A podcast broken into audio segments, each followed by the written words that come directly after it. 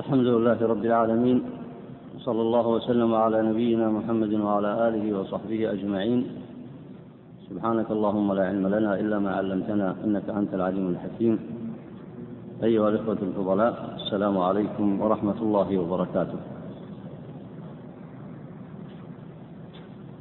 هذا الدرس في كتاب الاعتصام للإمام الشاطبي وعنوانه من صفات أهل الأهواء تحريف الأدلة عن مواضعها.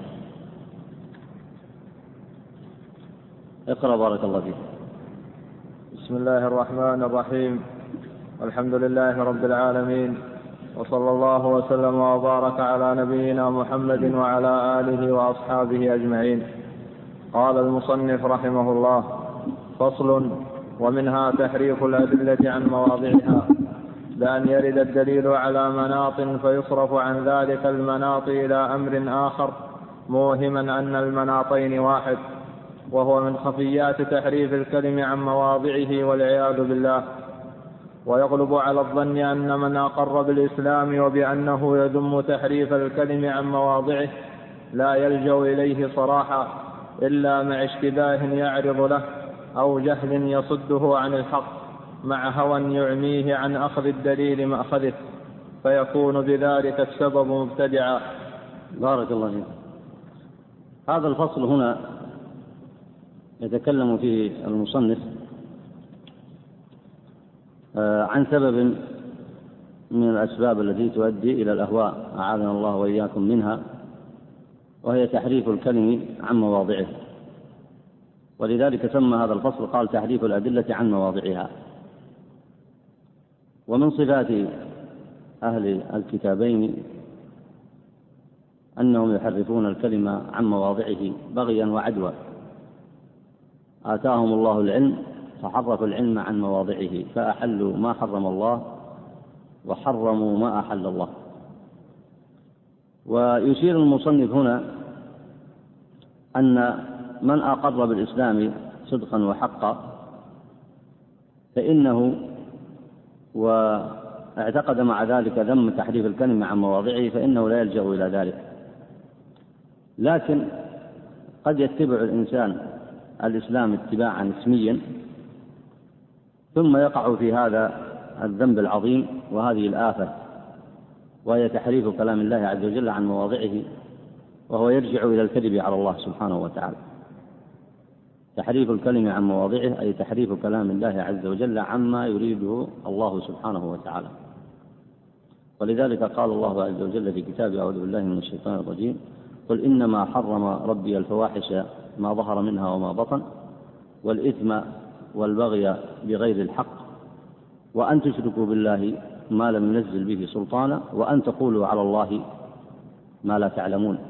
فجعل القول على الله فجعل القول عليه سبحانه وتعالى بما لا يعلم الإنسان قرين الشرك والكذب على الله عز وجل قرين الشرك وتكذيب آياته هو من الشرك وكذلك تحريف الكلمة عن مواضعه فإنه يرجع إلى الكذب على الله سبحانه وتعالى.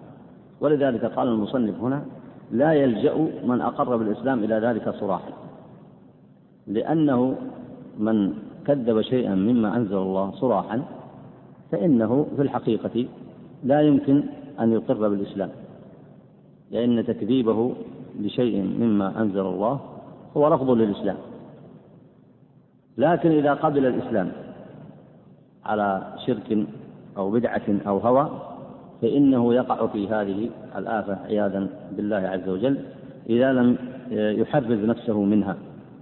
ولذلك قال يقع له ذلك بسبب جهل يصده عن الحق مع هوى يعميه عن أخذ الدليل مأخذه ثم قال أيضا مع اشتباه يعرض له. لكن أمر الاشتباه إذا لم يتخذه المكلف قاعدة فإن الأمر فيه قد يزول بسبب العلم فيرتفع عنه الاشتباه فيقول بما قال الله وبما قال رسول الله صلى الله عليه وسلم. وأشد من ذلك الجهل أو الهوى الذي يعميه عن أخذ الدليل ما أخذه. وبذلك يبقي الانتساب إلى الشرع مع المخالفة عنه. يبقي الانتساب مع الشرع مع المخالفة عنه. وهذا من أخطر الآفات.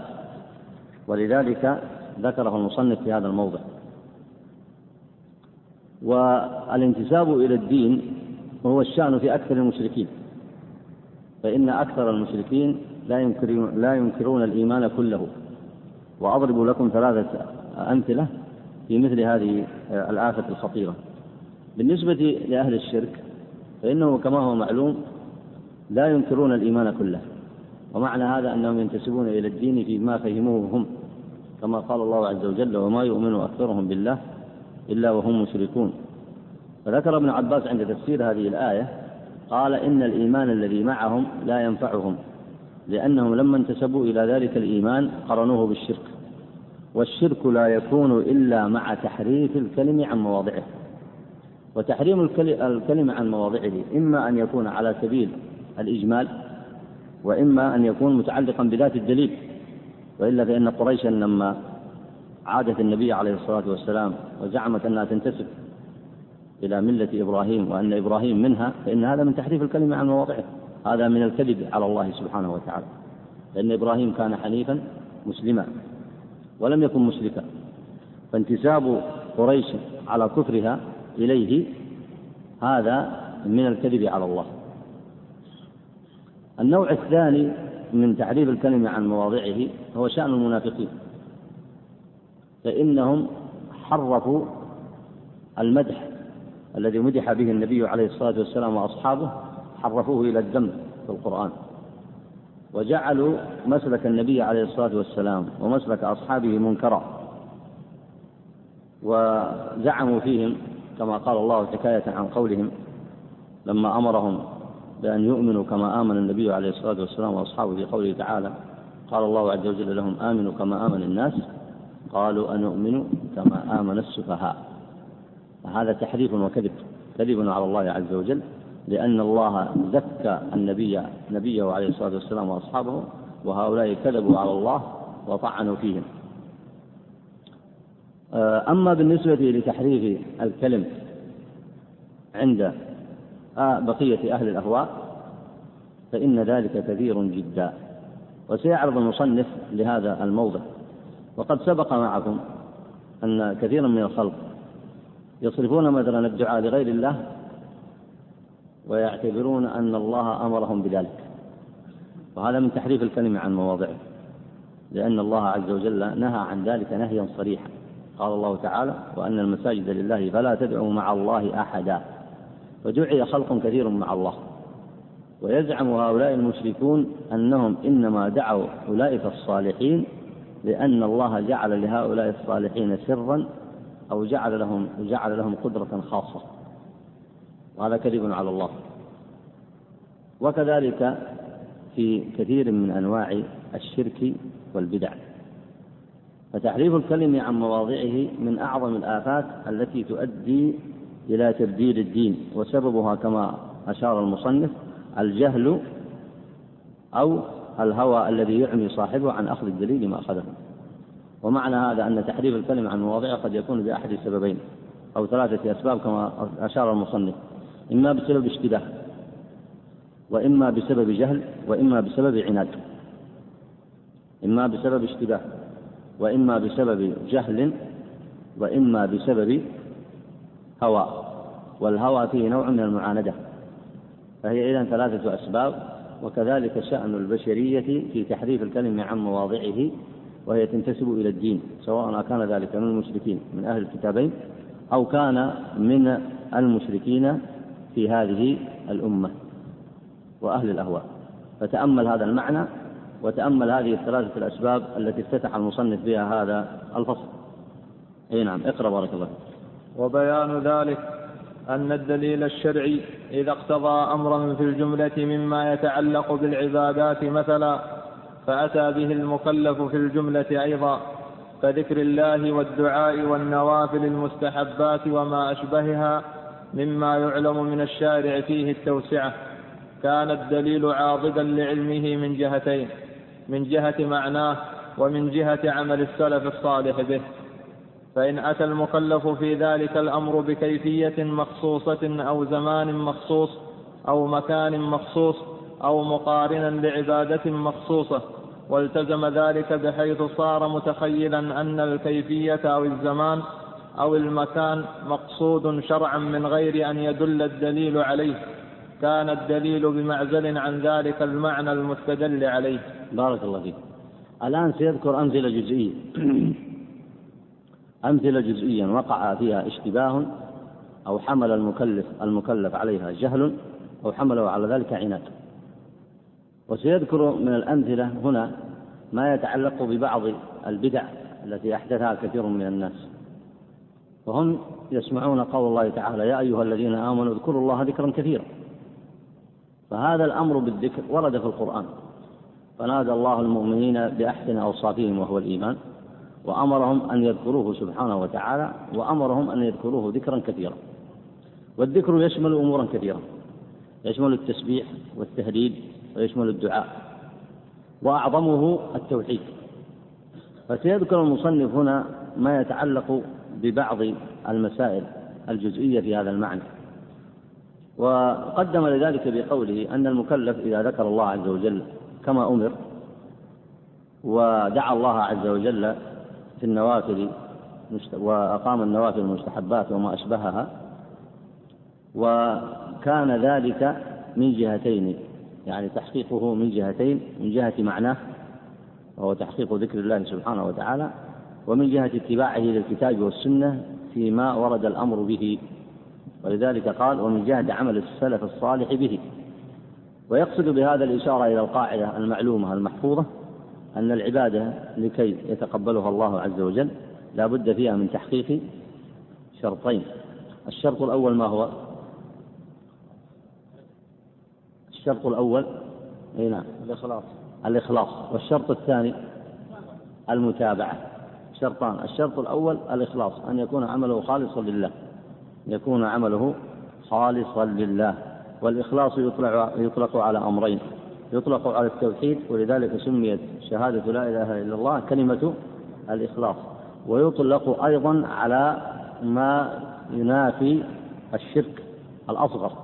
يعني من سلم من الشرك الأكبر كان مخلصا لله ومن سلم من الشرك الأصغر كان مخلصا لله. ونقض الإخلاص قد يكون في كلمة التوحيد وقد يكون في الشرك الأصغر بوقوع الرياء. فلا بد من تحقق الإخلاص في العمل كله. الأمر الثاني لا بد من تحقق متابعة النصوص الشرعية التي قال السلف وبين العلماء في ذلك قالوا متابعة الكتاب والسنة.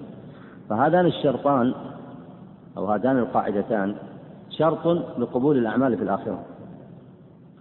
وأيضا هي شرط لتحقيق مقاصد هذه الشريعة في الدنيا. لأن كثيرا من الناس قد يظن أن هذا شرط في عمل الآخرة أي في القبول وهذا صحيح. لكن أيضا هي شرط للسلامة من الأهواء والبدع. فمن سلم من الأهواء والبدع سلم من العقوبة في الآخرة وكان من أهل النعيم. وأيضا سلمت له دنياه لأنها تستقيم على طاعة تستقيم أموره على طاعة ويكون مستقيما على أمر الله ويسلم من الآفات. فهاتان القاعدتان شرط للنجاة في الآخرة وشرط لصلاح أمر دنياه أيضا لأن الشريعة إنما جاءت لتحقيق مصالح الدنيا ومصالح الآخرة. ولذلك الأمثلة التي سيذكرها المصنف هنا سيدلل بها على أن الناس يبتدعون بدعا كثيرة لا ضابط لها. وسبب ذلك هو الخروج عن هاتين القاعدتين.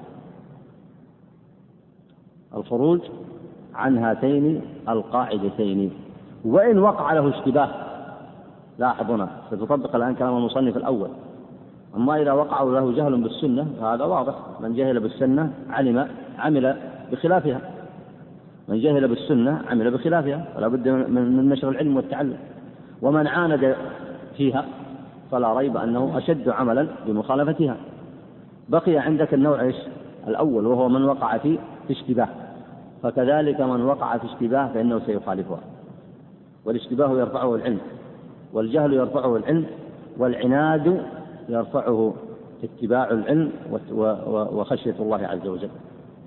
الأمثلة التي سيذكرها المصنف هنا وإن كان ذكر بعض الأمثلة المحدودة لكن الأمثلة كثيرة ممكن تدخل كل ما سمعته عن البدع والأهواء فإنها تدخل عن هذا السبب فهي في الحقيقة تحريف للكلم عن مواضعه سواء أقصد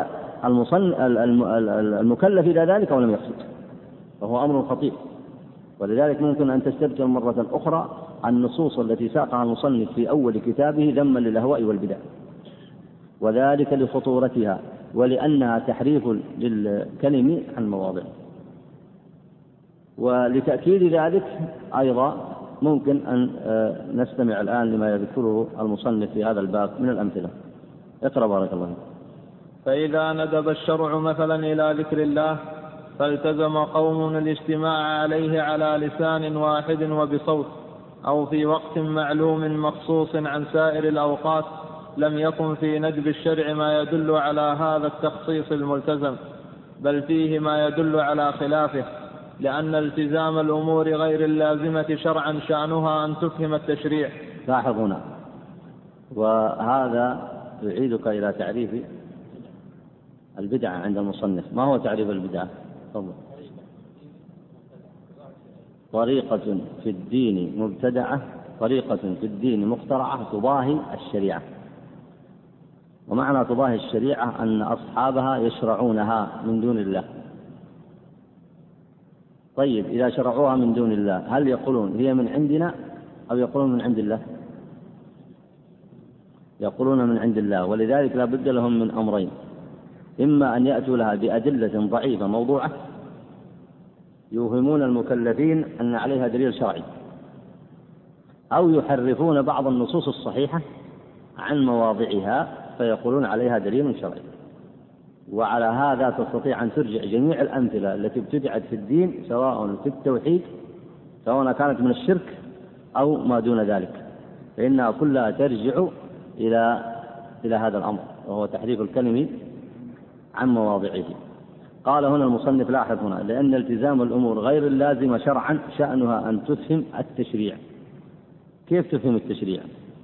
يعني الله عز وجل أمر الناس بالذكر مطلقا ثم حدد للذكر أصولا وجعل أعلاه التوحيد وحدد للتوحيد أركانا وشروطا وجعل له نواقض. فإذا أحدث الناس في ذلك وأدخلوا عليه الشرك ونقضوا التوحيد وأدخلوا عليه أمورا شركية كثيرة. ماذا يفهم الناس العوام الذين يجهلون؟ يفهمون أن ذلك من الدين أو لا؟ يفهمون أن ذلك من التشريع أي أن الشريعة توافق عليه أي أن الشريعة توافق عليه. ولذلك سمي دعاء غير الله محبة للصالحين. وسمي النذر لغير الله محبة للصالحين. ففهم كثير من العوام ماذا؟ ففهم أن الشريعة توافق عليه وهذا معنى أنهم فهموا من ذلك التشريع. هذا أعلى ما في ذكر الله وهو التوحيد لأنه أعلى شيء في ذكر الله هو توحيده سبحانه وتعالى. خذ بعد ذلك ما يتعلق بذكر الله في الصلاة فإن الله حد لذلك أركانا جعل للصلاة أركانا وجعل لها واجبات وجعل لها سننا وجعل لها أوقات. وكذلك في الصيام. جعل له أركانا وجعل له شروطا. فإذا جاء المكلف فزاد على ذلك من عند نفسه وأظهره واجتمع عليه بعض الخلق. فهم الناس من ذلك ماذا؟ مثل بعض الصلوات التي ابتدعها كثير من الناس. مثل صلاة التسابيح مثلا. مثل صلاة الرغائب. أشياء كثيرة يبتدعونها الناس. كثير من العوام ماذا فهم منها؟ فهم أن الشريعة يوافق عليها. لأنه أصلا ما يتصور أن إنسانا سيخترعها من عنده اختراعا ولذلك يأتي السؤال عنها عند بعض الناس. هل هي من الدين أو ليست من الدين؟ لأنه إذا سمع بها ظن أنها من الدين. يفهم منها التشريع. من فين فهم منها التشريع؟ لأنها راجت وانتشرت بين المسلمين. ولا يروج وينتشر بين المسلمين من حيث الأصل إلا ما وافق الشريعة. أليس كذلك؟ يعني الآن الذي يروج في مجتمع الصحابة وينتشر ويظهر إيش تتصور فيه؟ يوافق الشريعة ولا ما يوافق؟ يوافق الشريعة. وهذا الظن الحسن بالمسلمين. لكن لما غيروا وبدلوا صارت هناك أمور تنتشر بينهم لا توافق الشريعة. فيظن كثير من العوام لجهلهم أن هذه توافق التشريع. وذلك المصنف سيشير إلى أن ما ظهر في مجامع الناس وانتشر فكثير من الناس يظنونه من الدين وخاصة مع انتشار الجهل. هذا قصده هنا يفهم منه التشريع. بعض العوام مثلا يسأل في الشهر الذي سيدخل غدا وهو شهر رجب كم صنع الناس فيه من العبادات؟ ومنهم من يصومه ويعظمه كذا أو لا؟ وأول جمعة منه لها أحكام عندها. ففهم العوام أن كأن الشريعة دعت لذلك لأن الذي يصنعون ذلك منتسبون إلى الشرع وقد يكون آه، منهم من المتفقهة. فيظن العوام أن هذا من التشريع. والعوام ببساطة كثير منهم اللي بعدهم عن العلم لا يظنون أن أناسا لا, لا يصدقون أن هناك أناس يحرفون الكلمة عن مواضعه يظنون أن الأمور إنما حملهم عليها مقتضى الدليل. ولذلك إذا سمعوا أن هناك من يقول أن هذه بدعة يجي يسأل يقول صحيح هل هذه بدعة؟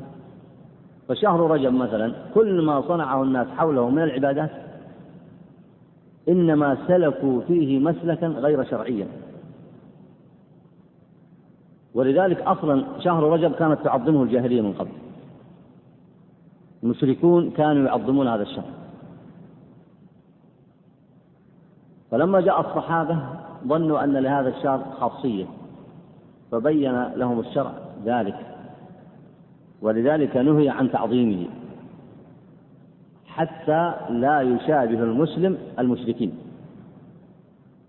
وهم يعظمونه لأنه من الشهور التي جعلوها من الأشهر آه، الحرم. وكانوا لا يقتتلون فيه وكانوا يعظمونه. ولذلك ورد النهي عن تعظيمه حتى لا يقع المسلمون في مشابهة المشركين. ولذلك لا يجوز صيامه. لمن لم يكن له عادة فيه. ولا يجوز أن يفرد بصيام الشهر كله كما يصنع بعض آه، الجهلة مخالفين للكتاب والسنة. ثم أيضا فيما يتعلق مثلا بأمور الحج تجد كثير من الناس كثير من العوام الجهل يزيدون في الحج عبادات من عند أنفسهم. فمثلا لا بد أن آه، يذهب إلى تلك إلى المساجد السبعة مثلا ويظن ذلك أنه ملحق بالعبادات أو أنه لا بد أن يصعد إلى جبل إلى غار حراء أو أنه لا يكمل حجه إلا إذا ذهب إلى المدينة أو غير ذلك من الشروط التي يضعونها ويلحقونها بماذا؟ بالشريعة ويفهمون الناس منها التشريع يفهمون منها الناس التشريع أنت الآن لأنك تعرف النصوص الشرعية ما تفهم منها التشريع لماذا؟ لأن التشريع له ضابط عندك وكما سيأتي الإشارة إلى هذا عند المصنف أن العبادات توقيفية ولا يلحق بالعبادات إلا ما ثبت النص به من الكتاب والسنة والمقصود بالنص النص الصحيح. ولذلك أنت كطالب علم الآن لا تقبل النص الموضوع ولا الضعيف ولا المتروك. ما تقبل هذا. ولا تثبت العبادة عندك إلا بنص صحيح. لكن العامي ليس عنده خبرة بالأدلة الشرعية.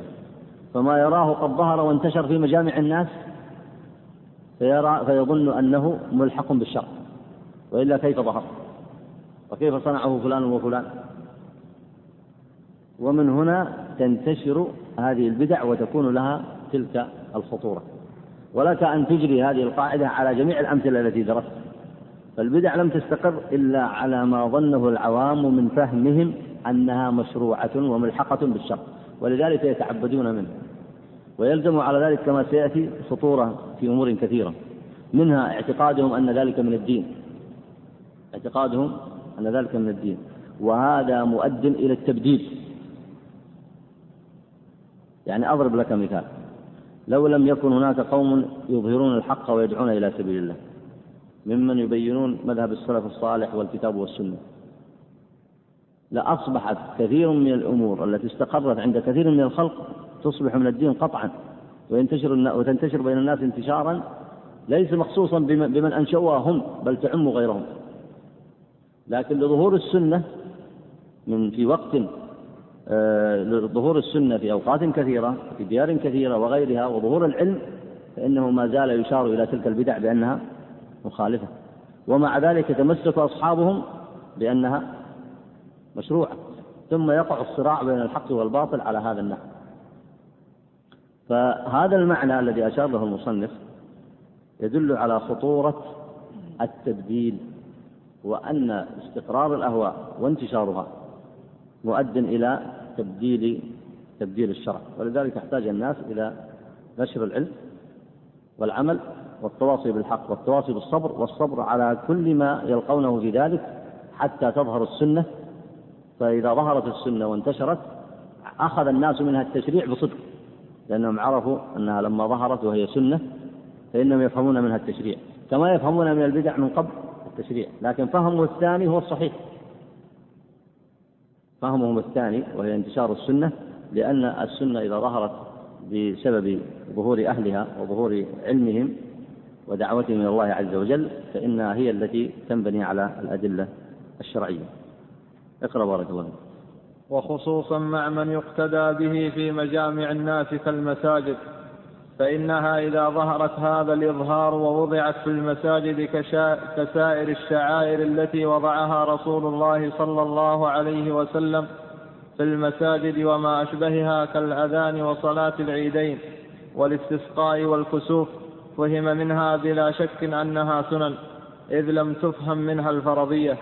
فأحرى ألا يتناولها الدليل المستدل به فصارت من هذه الجهة بدعا محدثة بذلك. نعم. إذا لم تفهم ما هو إذ صحيح هذا إذا لم تفهم منها الفرضية يعني إذا ظهرت وانتشرت وظهرت في مجامع الناس فالعامي بين أحد أمرين. أو الجاهل سواء كان عاميا أو متفقها لا يعرف السنة. فإنه بين أحد أمرين. إما أن يعتقد أنها السنة بسبب جهله وإما أن يعتقد بأنها فرض لأنها حتم لازم. يعني إذا الأمور التي أظهرها النبي صلى الله عليه وسلم في المساجد كصلاة العيدين والاستسقاء والكسوف وغيرها الظهور هذا والعمل به علم الناس منها أنها سنة مؤكدة. كذا أو لا؟ لأنها ظهرت وبانت. يعني سنة طريقة فالذين يظهرون البدع والأهواء إذا ظهرت ارجع للتعريف طريقة في الدين مخترعة. طريقة معنى طريقة أي ظاهرة. فالناس بعد ذلك يفهمون إما أن تكون سنة وإما أن تكون وإما أن تكون فريضة. لأنهم لا يتوقعون أن هؤلاء المتفقهة سيحرفون الكلمة عن مواضعه. الكذب على الله أمره خطير وتحريف الكلمة عن مواضعها أمره خطير. وهو لا يتصور أن قوما سيحرفون الكلمة عن مواضعه ويفترون على الله الكذب. فهي عنده لا تخلو إذا ظهرت. أن تكون سنة أو أن تكون فرضا. ولذلك ينكر على من خالفه فيها. تلاحظ كيف يقع الابتلاء بين الناس؟ ينكر على من خالفه فيها. وذلك كثير من أهل البدع. الآن ينكرون على أهل السنة. ينكرون على أهل السنة مع أن الحق على أهل السنة والتبعة والعهدة على أهل البدع. لكن بسبب قلة العلم وانتشار الأهواء. إي نعم. وعلى ذلك ترك التزام السلف الصالح لتلك الأشياء أو عدم العمل بها وهم كانوا أحق بها وأهلها لو كانت مشروعة على مقتضى القواعد. لأن الذكر قد ندب إليه الشرع ندبا في مواضع كثيرة حتى إنه لم يطلب في تكثير عبادة من العبادات ما طلب من التكثير من الذكر كقوله تعالى يا أيها الذين آمنوا اذكروا الله ذكرا كثيرا الآية وقوله وابتغوا من فضل الله واذكروا الله كثيرا لعلكم تفلحون بخلاف سائر العبادات. أي نعم. لكن ليس للناس أن يحدثوا طرقا لإظهار هذا الذكر أن الذكر أعلاه التوحيد. فعلى الناس أن يلتزموا بالتوحيد ويتركوا الشرك كله. ومن الذكر إقامة العبادات ومن الذكر التسبيح والدعاء. لكن ليس للناس أن يدخلوا عليه طرقا ووسائل من عند أنفسهم يحدثونها. لأنهم إذا أدخلوا هذه الطرق والوسائل التي أحدثوها من عند أنفسهم فإنه هنا يقع الابتداع وتقع ويقعون في معارضة ويقعون في معارضة الشريعة. وأشار المصنف إلى التزام القوم الاجتماع على لسان واحد وبصوت واحد. أين الدليل على ذلك في الشريعة؟ طبعا لك أن تضيف ما أحدثوه من الرقص أو آه، الحضرة أو ما يتعلق بكثير من البدع. فإذا سألت عن هذا أين الدليل الذي يدل على ذلك؟ ولذلك هنا قال إذا ترك السلف الالتزام بأمر من هذه الأمور دل على أنه لا دليل عليه. دل على أنه لا دليل عليه. وهذا الذي يخالف فيه أهل الأهواء. يقول لا إذا ترك السلف أمر من هذا لا يعني أنه ما في دليل. إذا ترك السلف يقولون إذا ترك السلف أمر من هذه الأمور لا يعني أن المسألة ليس عليها دليل. وهذه شبهة. من يستطيع منكم أن يجيب عنها؟ أن المصنف يقول هنا وعلى ذلك ترك التزام السلف الصالح لتلك الأشياء أو عدم العمل بها يدل على أنها ليست مشروعة. أهل الأهواء يقولون لا حتى لو تركوها نحن نعمل بها لأن تركهم لا يعني أنه ليس عليها دليل من الشرع. فمن يستطيع يذكر الجواب على هذه الشبهة تفضل. كيف وصلت إليهم أحسنت. يقول آه، زميلكم يسألون كيف وصلت إليكم هذه العبادة؟ إذا كان السلف لا يعملون بها. يعني هم بين أمرين بعد ذلك إما أن يقولوا أن السلف لم يعمل بها ولا يمكن أن يجمع السلف على ترك أمر من الدين. وتذكروا مناقشة آه، عبد الله بن محمد الأذرمي عندما ناقش المعتزلة عندما ناقش أهل الأهواء وقال لهم أعمل النبي صلى الله عليه وسلم بها أو لم يعمل؟ فإذا لم يعمل السلف بذلك ولم يعمل النبي عليه الصلاة والسلام بذلك ونقلت إليكم فأنتم بين أحد أمرين إما أن تقولوا أنها من الدين ولم يعمل بها النبي عليه الصلاة والسلام وأصحابه فعلى هذا كأن النبي فرط في شيء من الدين والصحابة رضوان الله عليهم وإما أن تقول عملوا بها فتسألون عن الدليل. أين عملوا بها؟ وأين ثبت ذلك؟ فمثل هذه المناقشة تبين على أنهم كان الأولى بهم أن يلتزموا ما كان عليه السلف الصالح. ولذلك كل هذه الزيادات في الدين جعلت الناس يستمرون عليها وتستمر وهي التي أحدثت الخلاف والنزاع بين المسلمين. أحدث الخلاف بينهم. ولا يمكن أن يخرجوا من ذلك إلا بترك الأهواء. ولذلك كثير من الناس يتعجب في واقع المسلمين في العصر الحاضر. وقد يكون عنده حلول كثيرة لواقعهم. لكن الحلول الصحيحة هو انتشار الاعتقاد الحسن. والالتزام بالكتاب والسنة. هذا هو الحل الصحيح. لأنك أصلا لا يمكن أن تجمع عقول الناس على شيء واحد. واضح بين مستقيم. يعبدون الله به إلا إذا اقتنعوا. أليس كذلك؟ ولا يمكن تأخذ الناس بالقصر والقوة؟ ما يمكن. لابد أن يقتنعوا. واقتناعهم لابد أن يكون عن دليل. ولا وليس هناك دليل صحيح يجتمعون عليه إلا ما ورد في الكتاب والسنة. فإذا اجتمعوا عليه صحت اعتقاداتهم وصحت أعمالهم. فهذا هو الطريق الذي كثير من الناس يزهد فيه. هذا هو الطريق الصحيح اجتماع الناس على اعتقاد حسن وعلى عمل وتحاكم إلى شريعة الله سبحانه وتعالى. أي نعم.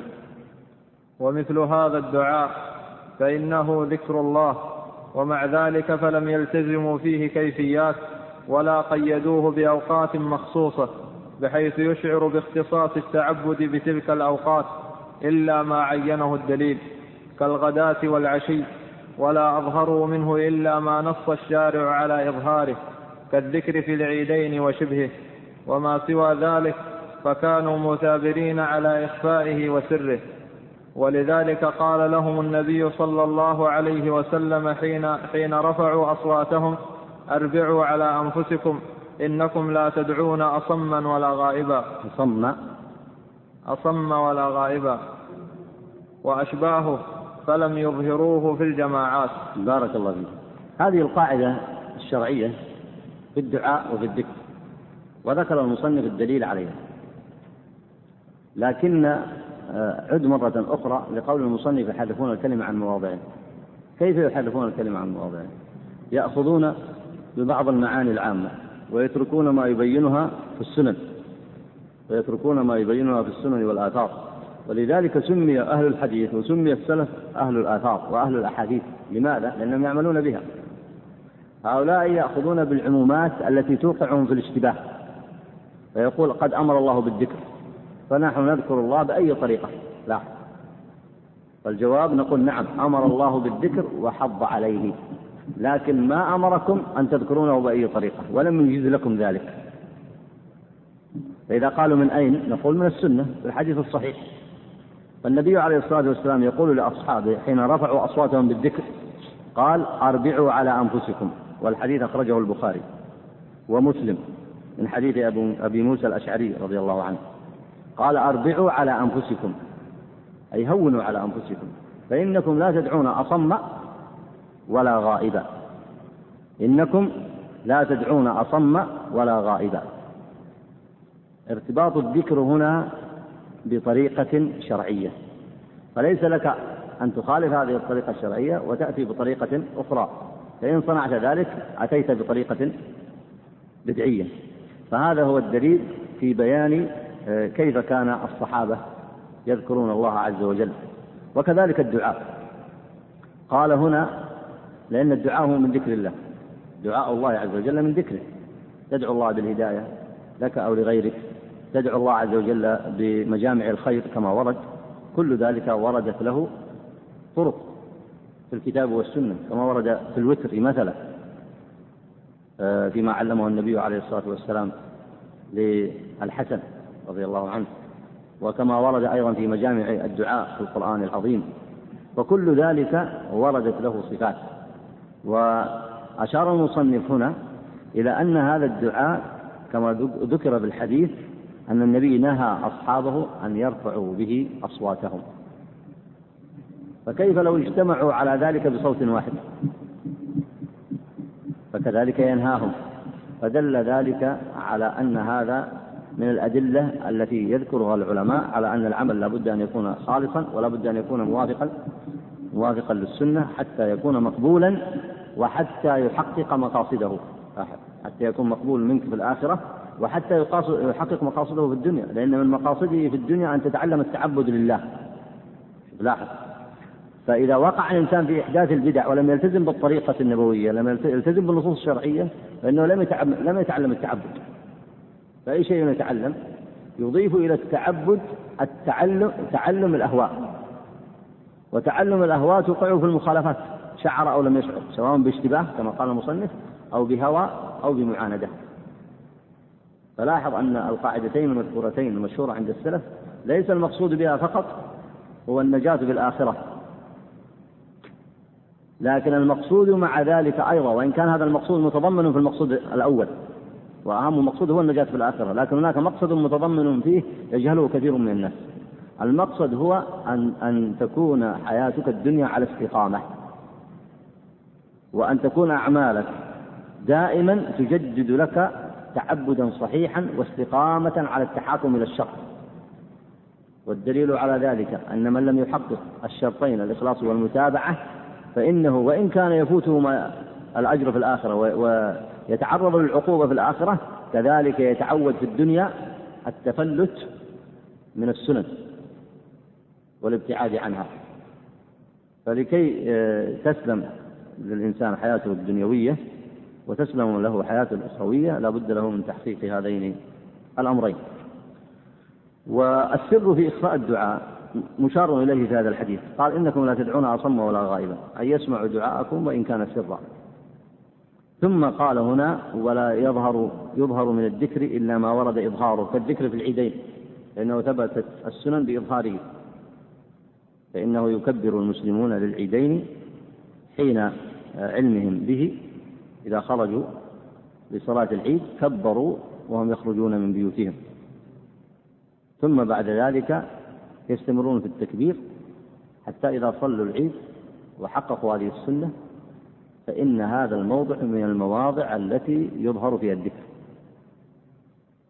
لاحظ هنا. ومعنى هذا أنه لا يظهر فيما سواه. وكذلك آه، في عيد الأضحى وما يتعلق بأحكامه فكل ذلك يدل على أن الدعاء الذي شرعه الشرع والذكر جعل له طرائق مشهورة معلومة لا يجوز التبديل فيها. لا يجوز التبديل فيها. يعني ما يأتي الإنسان فيشتهي فيقول له أمر الله بذكره في القرآن كثيرا فأنا أحدد من الطرق ما شئت لكي أكثر هذا الذكر. نقول لا. التزم بسنة النبي عليه الصلاة والسلام. التزم بسنة سيد الأولين والآخرين. والحبيب المصطفى عليه الصلاة والسلام كان يعلم أصحابه وينبههم والحديث الصحيح صريح في إخفاء الدعاء وأن ما كان منه سرا كان أنفع وأنه لا يظهر إلا كما ورد في النصوص الشرعية كما ورد في النصوص الشرعية وكذلك الذكر والدعاء من الذكر. إي نعم. فكل من خالف هذا الأصل فقد خالف إطلاق الدليل أولا لأنه قيد فيه بالرأي وخالف من كان أعرف منه بالشريعة وهم السلف الصالح رضي الله عنهم. بل كان النبي صلى الله عليه وسلم يترك العمل وهو يحب أن يعمل به خوفا أن يعمل به الناس فيفرض عليهم. مثاله كما سبق معكم في صلاة التراويح فإن العبادة. يقصد الشارع أولا أنها لا تكون عبادة إلا تكون مبنية على نص شرعي أن تكون صحيحة. لاحظ. هذا شرط مهم. الشرط الثاني أن تكون في الدرجة التي وضعها الشرع فيها. يعني جعلها سنة ليس للناس أن يجعلوها واجبة جعلها واجبة ليس للناس أن يجعلوها سنة. فمن أدخل في العبادة ما ليس فيها فقد ابتدع. ومن نقل العبادة الصحيحة عبادة ثابتة بالنص الشرعي وهي سنة فنقلها لتكون واجبة فقد ابتدع. ومن جعل المحرم حلالا فقد ابتدع. ومن جعل الحرام حلالا فقد ابتدع. ولذلك لما تولى عمر بن عبد العزيز الخلافة خطب خطبة أعجبت العلماء. وبين فيها.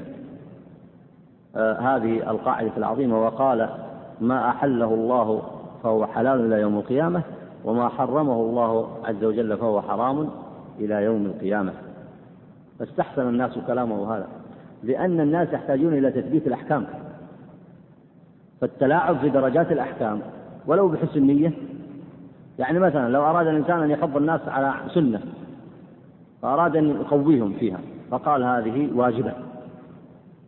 أو لها من الأجر كذا وكذا وكذا وكذا واخترع هذا من عند نفسه ونقلها من السنية إلى الواجبة. هو يظن إيش؟ يظن أن ذلك يتوب الناس أو يقويهم على الطاعة. وما شعر أنه يبتدع في دين الله ما ليس له به علم. لأنه لو فتح هذا الباب لغيرت الشرائع وغيرت الأحكام. فالنبي عليه الصلاة والسلام مثلا في إظهار التراويح التراويح سنة أليس كذلك؟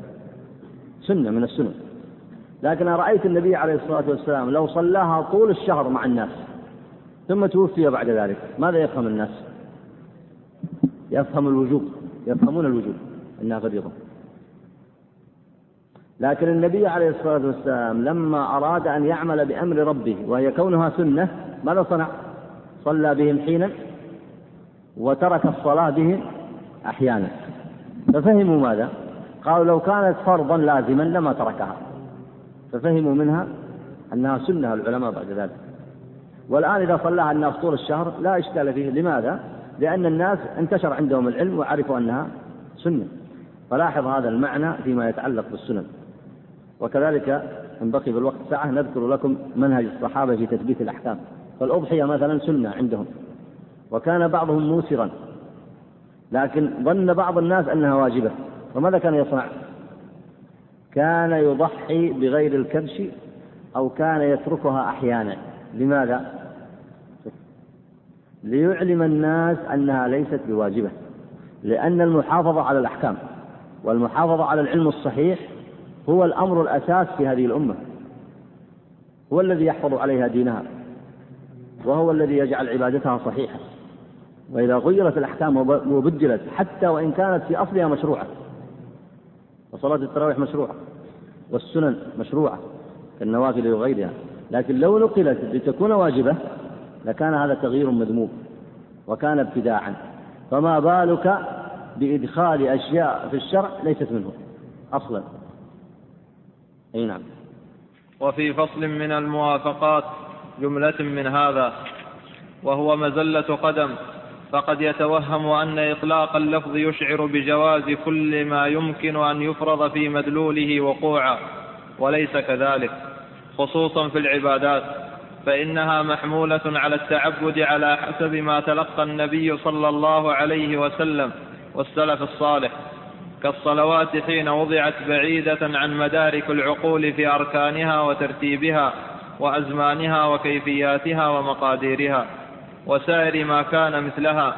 حسب ما يذكر في باب المصالح المرسلة من هذا الكتاب إن شاء الله. فلا, فلا يدخل العبادات الرأي والاستحسان. هكذا مطلقا. لأنه كالمنافي لوضعها ولأن العقول لا تدرك معانيها على التفصيل. وكذلك حافظ العلماء على ترك إجراء القياس فيها كمالك بن أنس رضي الله عنه. فإنه حافظ على طرح الرأي جدا ولم يعمل فيها من أنواع القياس إلا قياس نفي الفارق حيث اضطر إليه وكذلك غيره من العلماء وإن تفاوتوا فهم محافظون جميعا في العبادات على الاتباع لنصوصها ومنقولاتها بخلاف غيرها فبحسبها لا مطلقا فإن الإنسان قد أمر بذلك في الجملة مثلا فالمخصص كالمخالف لمفهوم التوسعة. وإن لم, يفهم وإن لم يفهم من ذلك توسعة. فلا بد من الرجوع إلى أصل الوقف مع المنقول. لأن إن خرجنا عنه شككنا في كون العبادة على ذلك الوجه مشروعة. أو قطعنا بأنها ليست بمشروعة على الطريقتين المنبه عليهما في كتاب الموافقات. فيتعين الرجوع إلى المنقول وقوفا معه من غير زيادة ولا نقصان. بارك الله فيك. آه هذه القاعدة اللي يشير إليها المصنف ويقول أنه ذكرها في كتاب الموافقات هي مما أجمع عليه السلف رحمهم الله. ويشير بذلك إلى الفرق بين ما سماه العلماء العبادات والمعاملات. ونشير هنا بحسب ما يتيسر من الوقت إلى معنى العبادات ومعنى المعاملات والفرق بينهما. ثم نشير إلى بعض ما ورد في كلام المصنف في هذا المقام ولعل بيان الفرق بين العبادات والمعاملات وجريان القياس في المعاملات يبين آه، شر أو يكون شرحا لهذا آه، الكلام الذي ذكره المصنف هنا ويشير أنه ذكره في كتاب الموافقات العبادات إذا أطلقها العلماء في كتب الفقه يقصدون ما يتعلق بالصلوات كالصلوات المفروضة صلاة الاستسقاء والكسوف وسائرها ثم ما يتعلق بالصيام والزكاة والحج. وقد يلحقون بالترتيب أيضا بعض الأحكام بها لكن هذا هو الأبرز فيما يتعلق بالعبادات. ثم بعد ذلك المعاملات يدخلون فيها ما يتعلق بالأنكحة والعقود عقود البيع الإجارة وما يتعلق أيضا بأحكام الحدود كالقصاص وما يتعلق أيضا بأحكام الجهاد وأحكام القضاء والشهادات وغير ذلك. هذا التقسيم تقسيم آه، تقريبي قسمه الفقهاء لمقاصد كثيرة. لكن نبين ما يخص العبادات ونبين هنا ما يخص المعاملات. ما يخص العبادات كما ذكر المصنف هنا أنها توقيفية.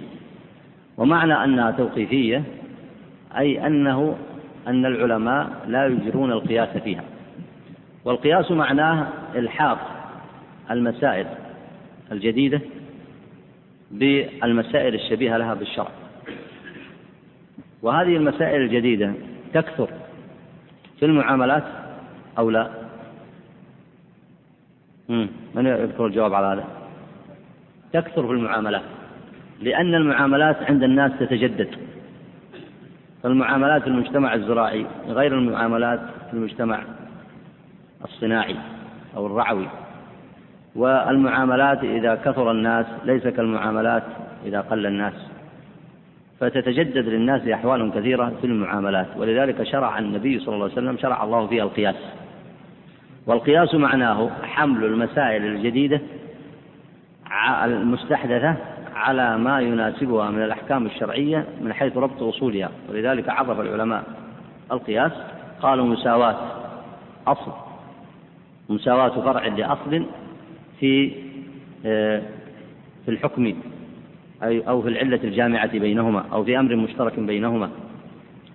فمثلا كثير من الأمور المستجدة مثلا في الأشربة تلحق بالخمر في الحرمة الأشربة المحرمة.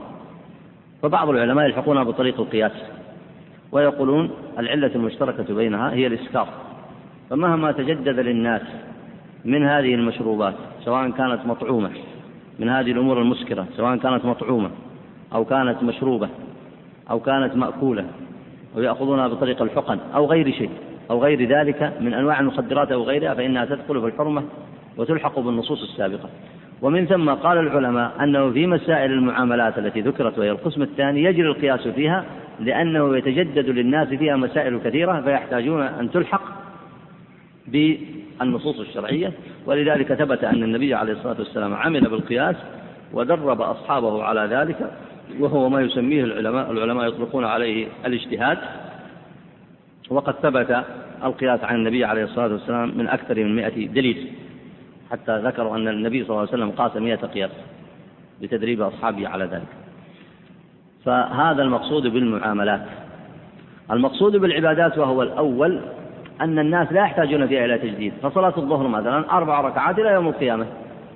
وصلاة العصر أربع ركعات إلى يوم القيامة. وصيام رمضان له صفة واحدة إلى يوم القيامة. وهكذا في سائر الأمور المتعلقة بالعبادات. ومن ثم ذكر العلماء هنا أنه لا يجري القياس فيها وهذا من حكمة الشرع. فإنه أمر بإجراء القياس في المعاملات لحاجة الناس إلى ذلك. وشرط في هذا القياس أن يكون شرعيا. يعني حتى أنه لم يطلق للناس آه، لم يطلق لعقول الناس ما شاءوا في هذا الباب. بل لابد من شرعية القياس كما سيأتي بيانه. وفي العبادات لا يحتاجون الناس فيها إلا إلى متابعة الأمر الشرعي ولا يحتاجون فيها إلى أمر جديد. ولذلك قال العلماء أن القياس لا يجري فيها. لاحظ هنا. هذه من الأمور التي تبين الفرق بالنسبة للقياس بين العبادات والمعاملات. بقي السؤال أليس في المعاملات تعبد لله؟ من يذكر الجواب على هذا السؤال؟ تفضل. فيها تعبد لله. المعاملات فيها تعبد لله. لكن خصت العبادات بهذا الاسم لأنه لا يجري القياس فيها. لاحظ. وسيأتي معكم ذكر بعض القواعد في هذا. والمعاملات سميت بذلك الاسم بل سميت باسم آخر عند العلماء يسمونها العاديات. شوف لاحظ. اسم المعاملات واسم العاديات. وسميت العبادات بهذا لأنها مبنية على التعبد المقصود التعبد في فهم أحكامها. التعبد في فهم أحكامها أي أنها مبنية على التعبد المحض. وأما بالنسبة لأنها مختصة أن تكون عبادة وحدها لا. فالمعاملات أيضا عبادة. فأنت في أمور المعاملات إذا أخذت المسألة من تحت إذن الشرع فإنه عبادة. وإذا عملت فيها بمقتضى الشرع فإن ذلك عبادة أنت تؤجر عليها. لكن تحتاج في ذلك إلى نية صحيحة. وكذلك القياس. القياس نفسه عبادة. يعني الشرع قد أمر به فالمجتهد إذا قاس قياسا صحيحا فإنه يكون له أجر. فإنه يكون له أجر.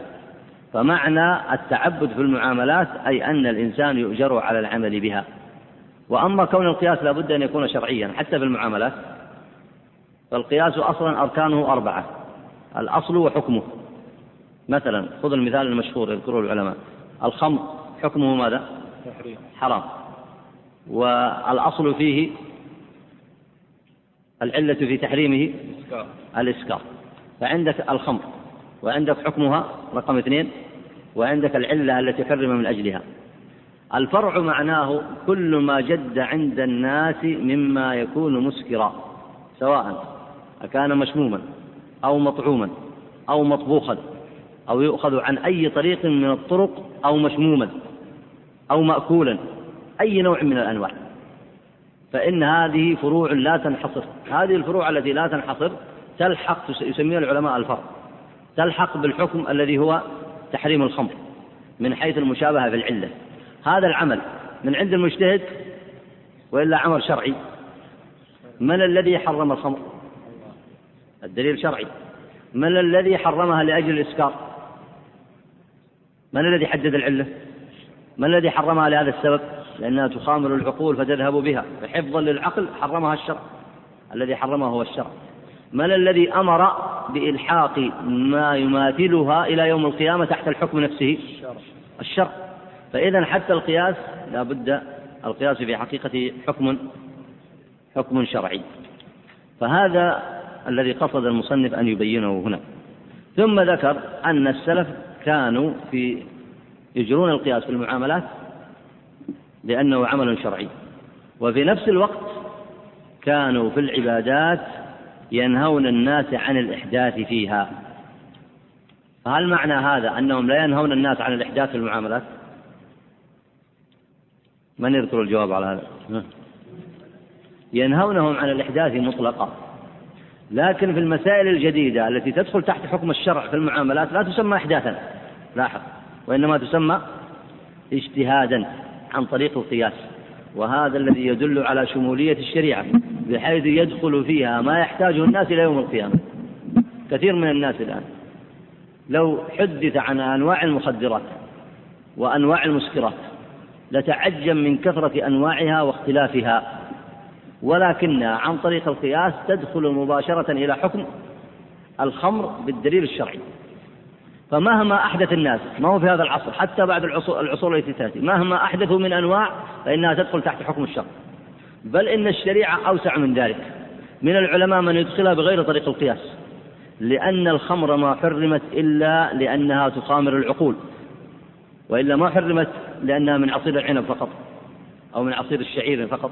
وإنما حرمت لأنها تخامر العقول. فكل ما فكلما خامر العقول وذهب بها فإنه محرم على الإطلاق. فتدخل عن طريق النص وتدخل عن طريق القياس. أي تفضل.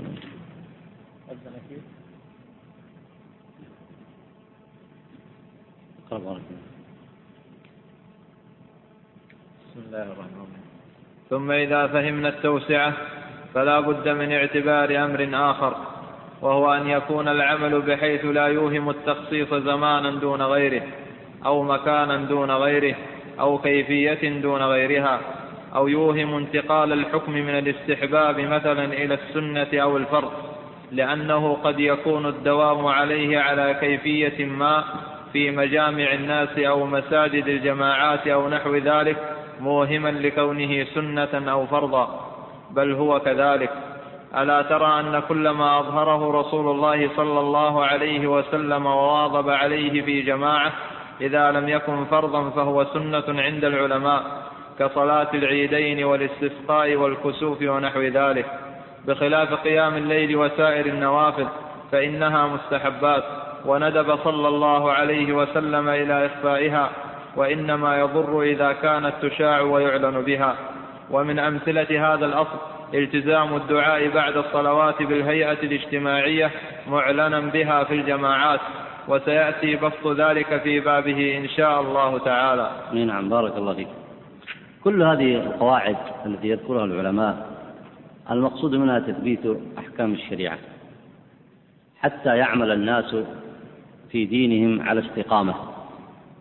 وهذا الذي ميز الجيل الأول جيل الصحابة رضوان الله عليهم.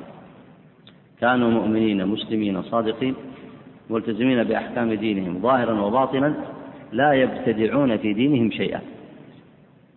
وتثبيت الأحكام المقصود به تثبيت هذا الدين إلى يوم القيامة لأن هذا الدين ليس خاصا بنا ليس خاصا بجيل معين وليس خاصا بإقليم معين وليس خاصا بطائفة معينة هو دين للناس كافة. فكلما جاء جيل وتأتي بعدنا أجيال فإن من حقها أن يصلها الدين هذا وهو دين كما شرعه الله عز وجل بدون تبديل. لكن إذا وصل هذا الدين للأجيال القادمة فإن بتغيير فإنهم يظنون أن ذلك مشروع كما هو حاصل في هذا الجيل أيضا. فإن كثيرا من أجيال المسلمين حتى في هذا العصر يفهمون الدين فهما غير صحيح. وذلك بسبب الابتداع والإحداث في الدين. فكل ما شرعه الشرع من الأعمال وخصه بزمان أو خصه بمكان أو خصه بصورة معينة لا يجوز تبديل ذلك. والتهاون في ذلك أمر خطير. التهاون في ذلك كما يصنع كثير من الناس أمر خطير ولذلك ورد آه، النهي عن التحذير من البدع وبيان خطورتها. آه، ثم أيضا أشار المصنف هنا إلى التزام الدعاء بعد الصلوات بالهيئة الاجتماعية وهذا موجود في كثير من الأقطار وقد كان في عهد المصنف في بلاد الأندلس أمر يجتمع الناس عليه إلا قليل ممن كان يعرف السنة. ومعنى آه، التزام الدعاء بعد الصلوات بالهيئة الاجتماعية أن يلتفت الإمام بعد أن يسلم عن يمينه وعن يساره يلتفت إلى الناس فيرفع يديه ويدعو لهم. بحجة أن الدعاء مشروع وأن الله عز وجل يحب الدعاء وأن الله أمر الناس أن يدعوه فقال ادعوني أستجيب لكم. فبهذه الحجج وهي حجج صحيحة شرعية لكنها ليست موضوعة في مواضعها. وعد إلى قول المصنف تحريف الكلم عن مواضعه أي أنه وضع هذه الأدلة في غير مواضعها. موضوعها أن الله أمر بالدعاء لكن الله عز وجل حدد طرقا والنبي عليه الصلاة والسلام حدد طرقا. فليس لك أن تحدث في هذه الطرق شيئا من عندك. ومن الإحداث أن يأتي الإمام بعد ما ينتهي من التسليم ثم يرفع يديه فيدعو ويدعو الناس خلفه. الدعاء خير. لكن بهذا الإحداث صار بدعة. لماذا؟ لأنه يلزم منه أمور. وسيأتي آه، أن المصنف سيناقش هذا مناقشة واسعة لأنها مسألة كانت تمثل ظاهرة اجتماعية في عصره. يعني الإنسان يبتلى بها. كل ما دخل المسجد وصلى قام الإمام فدعا ورفع الناس أيديهم. فأنت لابد ترفع يدك معهم وإلا عدوك مشاغبا مخالفا. فكأنهم يفرضون عليك هذه البدعة ويلزمونك بها فإن تركتها عدوك مشاغبا مخالفا. فانتشرت هذه. كما هي منتشرة الآن في كثير من الأقطار فالمصنف هنا يقول إن هذا الالتزام زيادة في الدين ابتداع. ويدخل في الدم وهو تحريف للكلمة عن مواضعه. لأن الله لما أمر بالدعاء النبي عليه الصلاة والسلام عمل به. كذا أو لا؟ وإلا قصر فيه. ارجع إلى القاعدة التي كان يناقش بها عبد الله بن محمد الأذرمي في مسألة البدع وهي تنطبق تصلح مناقشة لكل بدعة النبي قصر في إقامة الدين أو أظهر الدين؟ أظهر الدين. فالنبي طول حياته حتى توفي عليه الصلاة والسلام ما كان إذا التفت إلى الناس دعا ورفع يديه بعد الصلاة. لكن إذا التفت إلى الناس قال استغفر الله. إذا كان متجها إلى القبلة قال استغفر الله استغفر الله استغفر الله. ثم إذا التفت إلى الناس أظهر الذكر المعروف. ولذلك من الأسئلة هنا يقول هل إظهار الذكر بعد الصلاة سنة؟ نعم إظهار الذكر بعد الصلاة سنة. بل كانوا لا يعرفون انتهاء الصلاة إلا بإظهار الذكر بالتسبيح وهو سنة. لكن ليس معنى إظهار الذكر هنا أنك أنت تظهره بأي طريقة شئت في أي مقام آخر. وكذلك الدعاء. فهذا النوع من الإحداث. والذي أدخله على الناس أدخله بالاشتباه. وهم يحبون التزيد في الدين.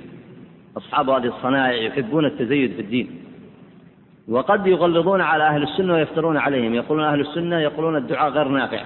وأنتم سبق معكم ما ذكر في أول الكتاب. حتى المصنف رحمه الله اتهم بأنه يقول أن الدعاء لا ينفع. لماذا اتهم؟ لأنه كان ينهى, ينهى الجهلة عن مخالفة الشرع والإحداث في الدين. والدعاء ينفع لكن بشروطه بشروطه الشرعية. ولذلك النبي صلى الله عليه وسلم كان يرفع يديه في الخطبة إذا كان يريد أن يستسقي كما كان يرفع يديه في صلاة الاستسقاء. لكن في سائر الخطب ما كان يرفع يديه. فلو جاءنا خطيب الآن وخطب بالناس وبعدين جاء ورفع يديه هذا يقال له ابتدعت يا أخي الدين؟ يقول خالفت. لا يمكن. ومهما صنع لا يمكن أن يفرض هذه فيجعلها سنة. لا يمكن أن يكون ذلك. فإنه نوع من الابتداع وإن كان يراه بعض الجهال أنه حسن حسن عندك لكن الشريعة لم لم تجعله حسنا. فهذه المسألة سيناقشها المصنف مناقشة طويلة في موضعها ولذلك نؤخرها إلى موضعها. والمقصود أن ما جعله الشارع مشروعا فهو بشرطه وقيده. فإن جعله سنة فليس لك أن تجعله واجبا. وكذلك ما جعله الشرع حلالا فليس لأحد أن يجعله حراما وما جعله حراما ليس لأحد أن يجعله حلالا. فتثبيت الأحكام الشرعية من العبادة التي يحبها الله ويرضاها وهي صفة من الصفات العظيمة التي تميز منهج أهل السنة رحمهم الله في سائر العصور. ومما آه، يوصف به منهج أهل الأهواء هو أنهم يحرفون الكلم عن مواضعه ويضعون الشريعة على غير موضعها الذي شرعه الله عز وجل. نسأل الله آه، أن يعافينا وإياكم من كل سوء ومكروه وأن يجعلنا وإياكم من أتباع السلف الصالح رضوان الله عليهم. ونجيب على بعض الأسئلة بحسب آه، الحال. ونسأل الله عز وجل التوفيق والسداد. يقول هنا قائل آه، قال قائل لرجل يتعمد ترك النوافل الراتبة أبدا هذا مما يسقط العدالة ويرد الشهادة. فما هو حكم فما, فما الحكم في ذلك؟ آه، العلماء ذكروا أن أحكام العبادات منها ما هو فرض الصلوات الخمس وذكروا أن هناك نوافل وأن هناك مستحبات. وذكروا أيضا أن الوتر منهم من قال من قالوا فيه مثلا أنه واجب كمذهب أبي حنيفة رحمه الله ومنهم من قالوا بأنه سنة كما ذهب إليه آه، بقية العلماء. فالسائل هنا يسأل يقول من ترك ذلك؟ فهل يذم؟ فالجواب هنا أن الترك إما أن يكون تركا جزئيا وإما أن يكون تركا كليا. يعني أما إما أن يتركها بالكلية يتركها دائما وإما أن يتركها في بعض الأحيان. فمن تركها في بعض الأحيان فقد قصر في حق نفسه لأنه فوت على نفسه الأجر لكن لا يذم. ومن تركها تركا كليا فإنه يذم. ولذلك قال أهل العلم كما قال الإمام أحمد وغيره من ترك الوتر فهو رجل سوء ولا ينبغي أن تقبل شهادته. لكن الإشكال عند طلاب العلم أنكم تقرؤون تعريف الأصوليين للمندوب. فما هو تعريف المندوب؟ ما يثاب فاعله ولا يعاقب تاركه. فإذا سمعتم لا يعاقب تاركه تظنون أنه لا يذم مطلقا والصحيح أن الترك الكلي يذم فاعله. ولذلك بعض الناس حتى نصوص أهل العلم لا يفهمونها حق فهمها. فمثلا الصحيح أن الجماعة في المساجد واجبة. وعلى ذلك أدلة كثيرة ليس المقام الآن آه، مقام لذكرها. ومن العلماء من قال إنها سنة. فالذي سيقول بأنها واجبة وهو الصحيح فإنه سيذم من تركها. وسيعاقب من تركها في الآخرة. لغير عذر إلا أن يكون معذورا. ومن قال بأنها سنة لا يقول أنه إذا تركها مطلقا أو داوم على تركها لا يذم لا يقول هذا. بل هؤلاء العلماء اللي يقولون سنة هم أحرص ما يكون على الصلاة في المساجد. معروف. كالإمام الشافعي وغيره. بل هم أهل العبادة. وهم مقيمون للسنة ويصلون الصلاة في المساجد. ويذمون من من واظب على تركها. فكل هذه الأمور لا تشغلك عنها بعض التعريفات التي قد تنسيك مقاصد العلماء فيما يقولون. مقاصد العلماء فيما يقولون. فكذلك النوافل هنا من تركها فإنه من تركها تركا كليا فإنه يذم. أي نعم. يقول رجل علق خيطا في عنقه. وعلق هذا الخيط وعلق في هذا الخيط اسمه وفصيلة دمه. فما حكم هذا العمل؟ مع العلم أن هذا الرجل أعجمي. أوروبي. الجواب أن هذا الرجل عنده اشتباه. يظن أنه لو وقع عليه حادث فيكون اسمه مكتوب معلق في عنقه وفصيلة دمه مكتوبة أيضا معلقة في عنقه. فهذا يفهم يعلم يقال اكتبها مثل ما هي مكتوبة في الرخصة أو اكتبها في ورقة وضعها في حقيبتك. لأن تعليق الخيط في العنق لا يجوز. فإن كان تعبدا وتعلقا بغير الله فهو شرك. وإن كان لغير ذلك لغير أمر تعبدي فما يليق بالإنسان أن يعلق خيطا في عنقه.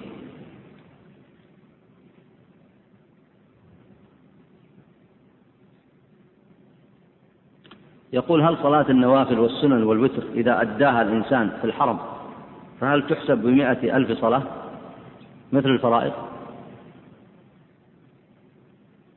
من يذكر الجواب على هذا السؤال. الحديث في تفضيل الصلاة عام أو خاص. ما هو الحديث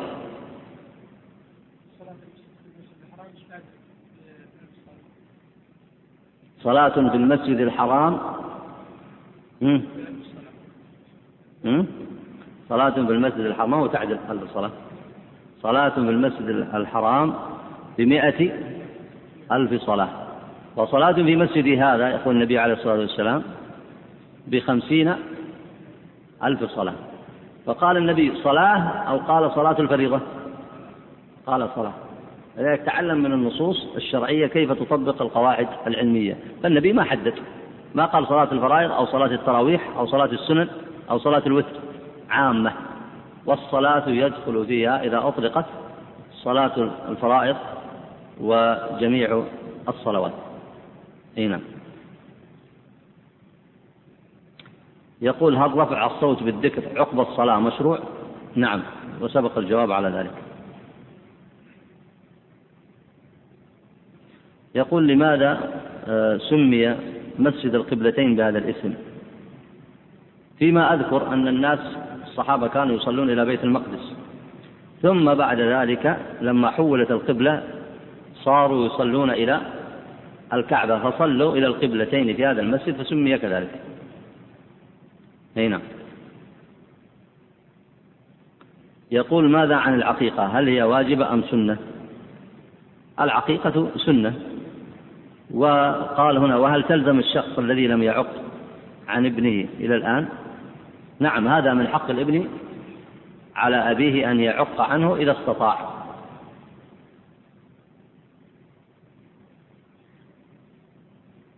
ما معنى أربعوا على أنفسكم؟ هذا سبق الكلام فيه. أي أرفقوا بأنفسكم؟ هذا الذي يظهر لي والله أعلم. يعني أرفقوا بأنفسكم فإنكم لا تدعون أصم ولا غائبة. يعني كأنهم من شدة رفع أصواتهم بالذكر كأنهم يريدون أن يسمعوا الله عز وجل. والله عز وجل يسمع ذلك ما كان منه ظاهرا أو خفيا. وهذا الحديث الصحيح كما هو في المتفق عليه أصل في مسألة النهي عن رفع الصوت بالذكر ويدخل في ذلك النهي عن جميع الطرق المحدثة المحدثة التي أحدثها آه، أهل الأهواء في ما يتعلق بمسائل الذكر. يقول هل هناك بأس في رفع اليدين عند أذكار الصباح والمساء؟ هذا لم يرد عن النبي عليه الصلاة والسلام وذكر ابن حجر رحمه الله عند كلامه على حديث الاستسقاء كما آه، نقله أنس رضي الله عنه أن النبي عليه الصلاة والسلام ما كان يرفع يديه في شيء إلا في صلاة الاستسقاء والمقصود هنا فيما رآه هو وإلا فإن النبي كان يرفع يديه في مواضع ومنها كما هو معلوم ما ورد في صلاة الوتر أو أن آه، أنس يقصد ما كان في الخطب أنه كان لا يرفع يديه في الخطب إلا ما كان في صلاة الاستسقاء. وكلامه على ذلك صحيح. ويلحق به ما ورد من رفع اليدين في آه، صلاة الوتر ونحوها. وأما رفع اليدين بالدعاء فإنه قد يرفع الإنسان يديه في بعض آه، المواطن التي لم يرد الذي لم يدل الدليل على عدم الرفع فيها. لكن مثلا بعد الصلوات لم يدل الدليل على رفع اليدين فيها. فإذا قلت ما الدليل على ذلك؟ نقول أن هذا أن بعد التسليم الناس مشغولون فيه بسنة ظاهرة معلومة وهي الاستغفار والذكر. فهذا يدل يدل قطعا على أنه لم لم يرد في مثل هذا الموضع. وأما في بعض الأحيان فله أن يرفع يديه لكن بشرط أن لا يعتبر ذلك قد ورد به الشرع في هذا الموضع. ألا يلتزم التزام كيفية بحيث يظن الناس أن ذلك قاله النبي عليه الصلاة والسلام أو أمر به. ما حكم السفر من أجل تعزية أهل الميت؟ إذا كان الأمر قريب فلا إشكال فيه والله أعلم. أما إذا كان فيه شد رحل آه، فهذا آه، ورد أنه لا تشد الرحال إلا إلى ثلاثة مساجد. أما إذا كان من أجل التعزية فإن كان قريبا فلا بأس به والله أعلم. وإن كان بعيد ففيه نظر لعلكم تسألون فيه غيري فلا يظهر لي شيء فيه والله أعلم. آه، نكتفي بهذا المقدار ونصلي ونسلم على نبينا محمد وعلى آله وصحبه أجمعين.